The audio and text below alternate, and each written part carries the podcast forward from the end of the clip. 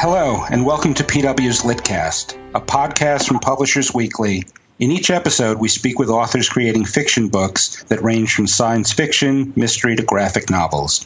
I'm Lenny Picker of Publishers Weekly, and today I'm speaking with Patricia Gussin, whose thriller After the Fall is published by Oceanview Publishing, the sponsor of today's podcast. Hi, Pat. Hi. Would you start by just reading us a, a portion of the book that you've selected? Sure, I will. Okay, here goes. Laura, you've just regained consciousness. You were out for almost 30 hours. Your head must hurt terribly. We can get you pain medication. I have an awful headache. But tell me, what is wrong with my hand? You fell on the ice just outside my apartment, Tim said. Next to the limo. You went down hard, hit your head. You must have tried to break the fall with your right hand. Laura could feel her face twist into a grimace, and she must have let out a groan because Patrick, her son number three, moved in closer and said, Mom, let's go over this later, okay? Now, Laura said, please. Tim continued, Your hand took the brunt as well as your wrist. Several bones are fractured. There's nerve injury. Laura knew the damage must be severe. Why else would all the faces around her look so terrified? A fractured hand, a wrist, no big deal, unless you are a surgeon. You've already had stabilizing surgery, but you're going to need a top notch hand surgeon. We have one flying in from Denver. We all assume Philly's the mecca of medical care, and turns out the best guy is in Denver. Lots of ski accidents there, Kevin said, son number two. The specialist will be in this afternoon, Mike said, son number one. Then we'll uh, know more. But right now, you should get some rest. A gray haired woman in a blue patterned uniform came to the door with a pre filled syringe on a tray. Your pain meds, she said, glancing up at Laura's elevated right arm. You're going to need this, honey. Laura, chief of surgery at Tampa General, relegated to honey. And yes, the pain was excruciating, and she did welcome the offer of relief. Thanks, Pat. Could you tell our listeners what happens in the book right before we get to that scene? A little bit more about who Laura is and what's happened and what the real implications of the injury you've talked about are. Yes, Laura is the chief of surgery uh, at, the uh, teaching hospital in Tampa, and she is a she's a lung surgeon, and she's become an expert in in lung transplants and she's been working with a big pharmaceutical company to develop a anti-rejection drug for transplants. And that company has brought her up north uh, to make a presentation at the FDA on behalf of, of that new drug. And she is um, in Philadelphia at, at the time. Uh, she went to a celebratory dinner, and she uh, slipped on the ice the next morning, fell, and as you could hear me say, she she shattered her wrist in a most horrific way, and she is never going to be able to operate again. And uh, Laura Nelson is a series character of yours, Pat, um, and this is the fourth book in the series. Is that right? Yes, that's correct. Uh, and the first book was set in 1967, and this one is set in 1992. Um, could you talk a little bit, you know, without going into tons of detail for listeners who are going to uh, read those books at some point, just a little bit about the arc of her life as you lay it out in the three prior books? Yes, this is the, the, the, the four books here in this series is really the arc of her professional life and in a big way her personal life too. Um, in Shadow of Death, uh, Laura is a is a medical student. She's starting medical school in Detroit, and 1967 is the year of the really, uh, really catastrophic riots in Detroit. She has uh, two small children, and she's thrown into this urban catastrophe, really all the time, uh, being a mother of two and trying to make it through the very difficult uh, four years of, of medical school. So that is really Shadow of Death. Some really terrible things happen to her in Shadow of Death, which um, which which have pretty horrific consequences, and she's she's made some really um, unfortunate choices in that book.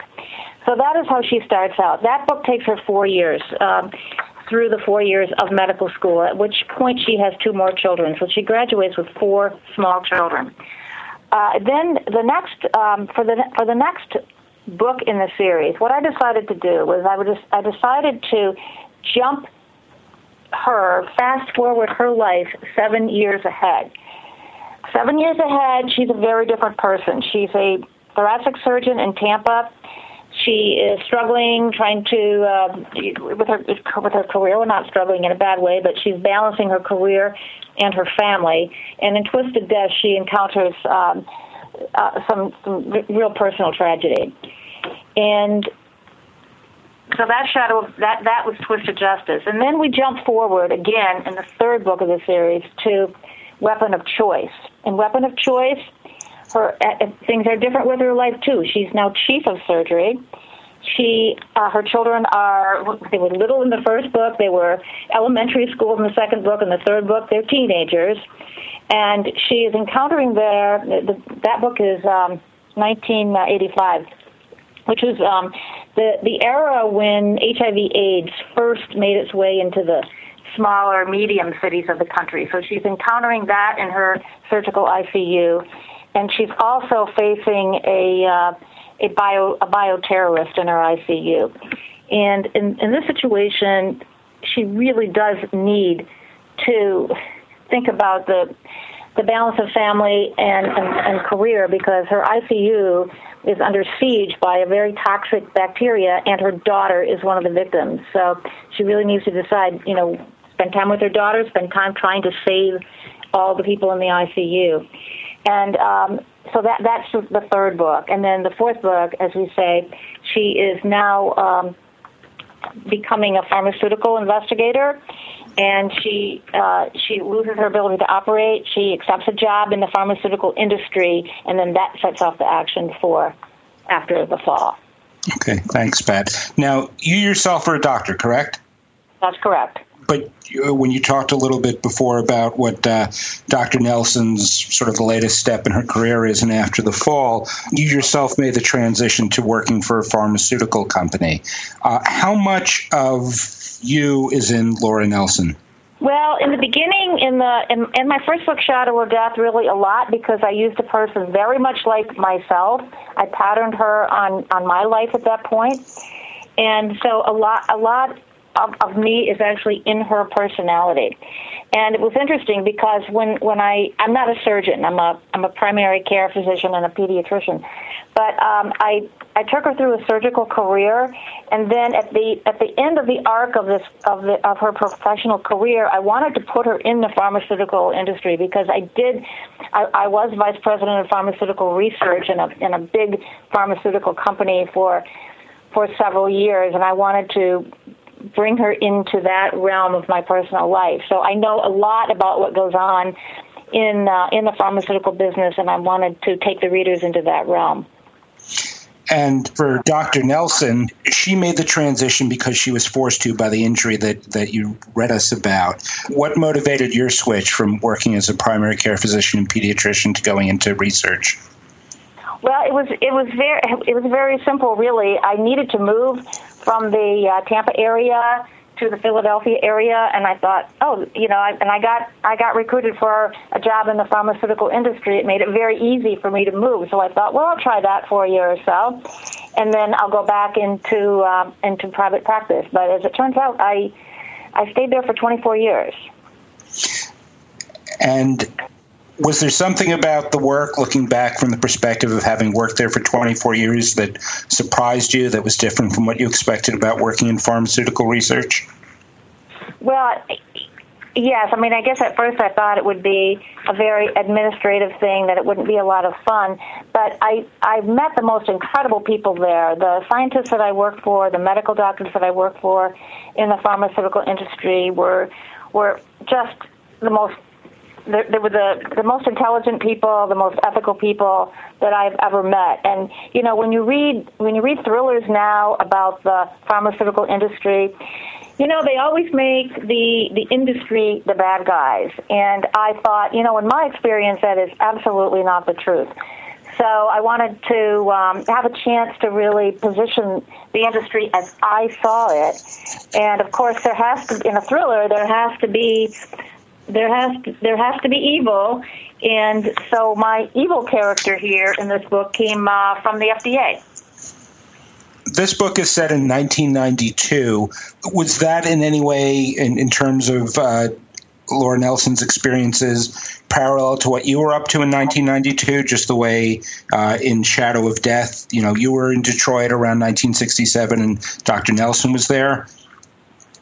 Yes, in a way. I mean, I was I was in the Philadelphia area, and this book does take place in the Philadelphia area um, after the fall.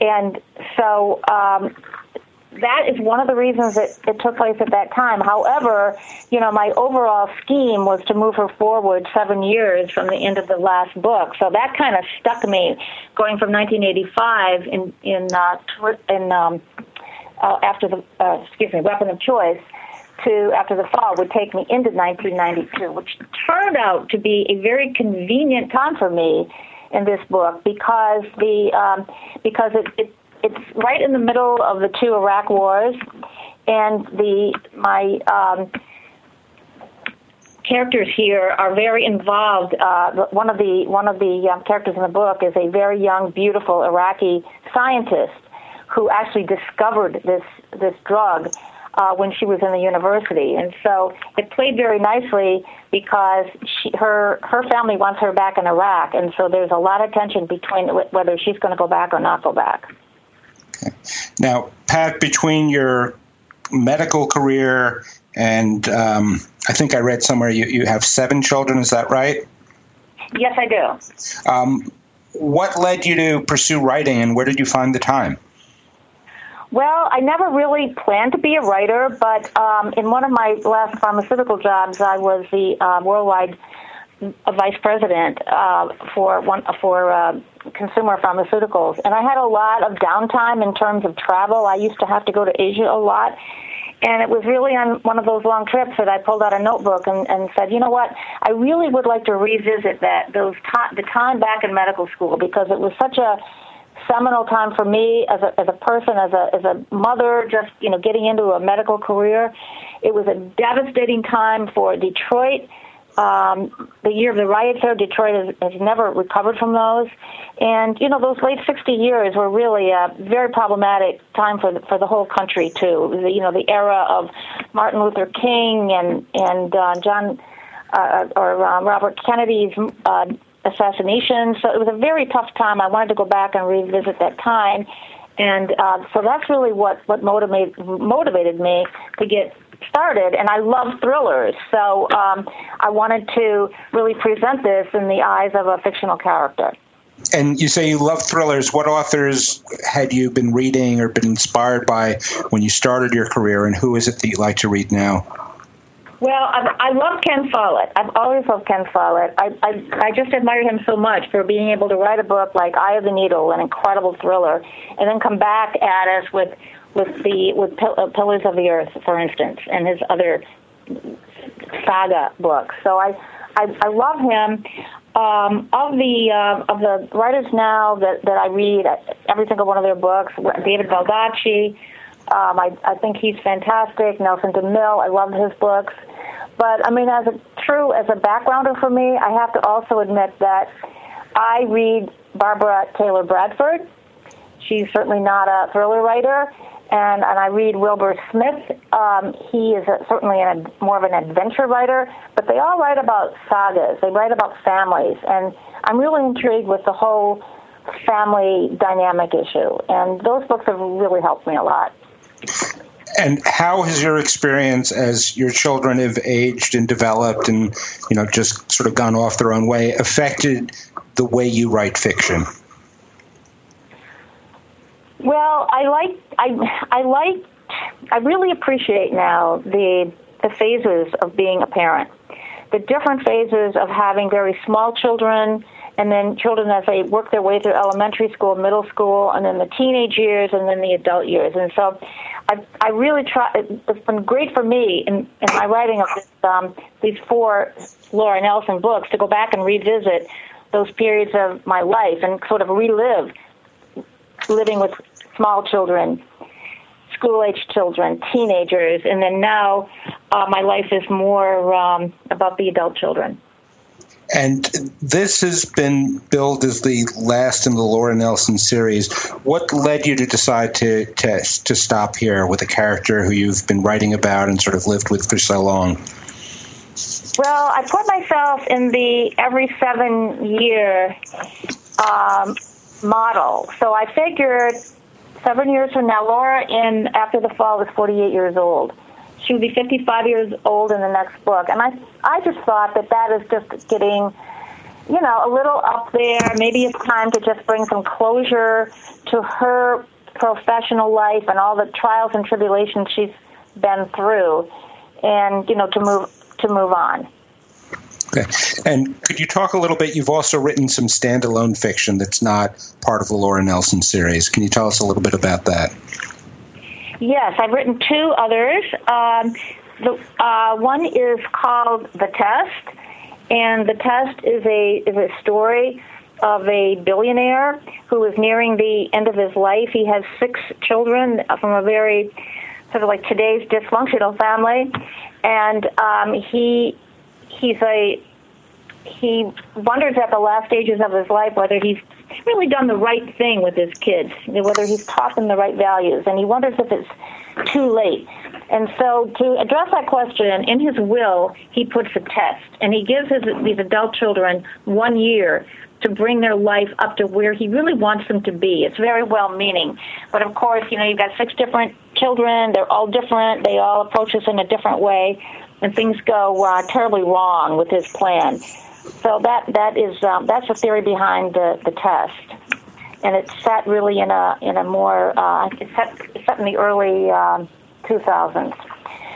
And um, I did bring a character, brought brought forward a character. One of the one of Laura Nelson's children, one of her sons, is also a player in, in the test. So I tried to connect it up a little bit, but um, it's a much more contemporary book. And you said there was a second one that was non-series. Yes, the second one is called "And Then There Was One," and uh, this is the story of of identical triplet nine-year-old girls. They're they're biracial. Their their mother um, is African American, and she is a pediatric forensic psychiatrist. Their father is is Caucasian, and he is a former uh, Yankee baseball player, so they're really into sports too. And these uh, they had these children a little late in their married life, and they're they're very precious children to them. These three little girls.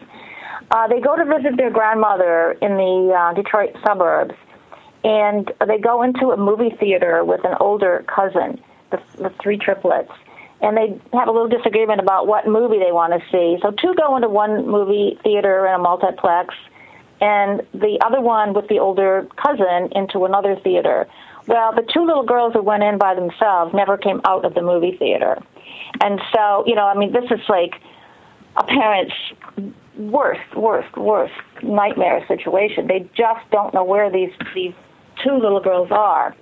And so the story is about the reaction of the parents to this catastrophe and the uh, of course the story of what's going on with the the two missing little girls. And then the third triplet who is left home she's safe with the parents but you know what's going on with her psychologically. So i really wanted to create something really intense on a, on a psychological basis. And um, this book um, was a, a new york times bestseller so i'm really happy about that. That's great. So looking at your four Laura Nelson books and the two standalones, can you identify any themes that link all of your fiction or that are common to them? Well, but I have a couple of themes that that are in all of them, and they're they're really my two passions. Which one would be family, and the other would be medicine. They they all um, they all portray a family dynamic situation, and so with with whatever is going on in the main plot, there's always something going on in the in the family. And I try to bring medicine in, into my books, but not to an overwhelming degree. I uh, in some books, the the only medicine is really just the characters are are medical people. Uh, in the Laura Nelson book, there's a little more medicine because it's you know a lot of it is about where she is in her professional medical life. But uh, for instance, in in um, And then there was one. The only really medical thing is that the the mother is a is a psychiatrist, and we take we take the readers into some of the the patients that she's had to deal with in her in her past. So really, I would say medicine and uh, family would really be the hallmarks of you know what I what I like to bring forward. Okay. And Pat, you've also written uh, a work of nonfiction called What's Next for You, which you actually co authored with your husband. Could you talk a little bit about what that book is about and what the process of writing with your husband was like? Sure. Well, the we both my, my husband and I both came from uh, from medicine and and medical research careers. So we were pretty, you know, we were pretty much basically involved. If we were, if we wrote something, it was very very technical. So when uh, when we decided to uh, retire from those careers, we weren't sure what we were going to do. But I had started started sort of an interest in in writing my my first book, Shadow of Death. So we started to go to a lot of uh, writers meetings. And one day he just said, "Hey, you know, wouldn't it be I think wouldn't it be great to be in the publishing business? I think I'd like to start a a publishing company. So we went from being totally medical researcher type people to um, having a publishing company, publishing mystery thrillers, suspense. Myself being a, an author of thrillers, and then we also um, have a, a, couple a couple of vineyards in, in New Zealand, so we're also in the wine business. So everybody kept asking us, "How did you do that? Did you plan on doing that?" And so finally, we said, when we were asked to speak at a lot of um, events, finally we said, well, "Let's just write a book and just you know tell everybody how we did it." So we wrote the book, "What's Next for You," and we wanted it to be, you know, to sort of be a bit inspirational in that you can certainly, you know, you can change 180 degrees on what you have done and to what you, you know, where you're going to go going forward. And and we wrote it in a he said she said point of view with um, with a bit of humor. So that's that's what happened with that's how we got started with uh, with with our one piece of nonfiction. Well, thanks again for your time today, Pat. The book again is After the Fall by Patricia Gussin from Oceanview Publishing. Thanks for listening and join us soon for the next PW Litcast.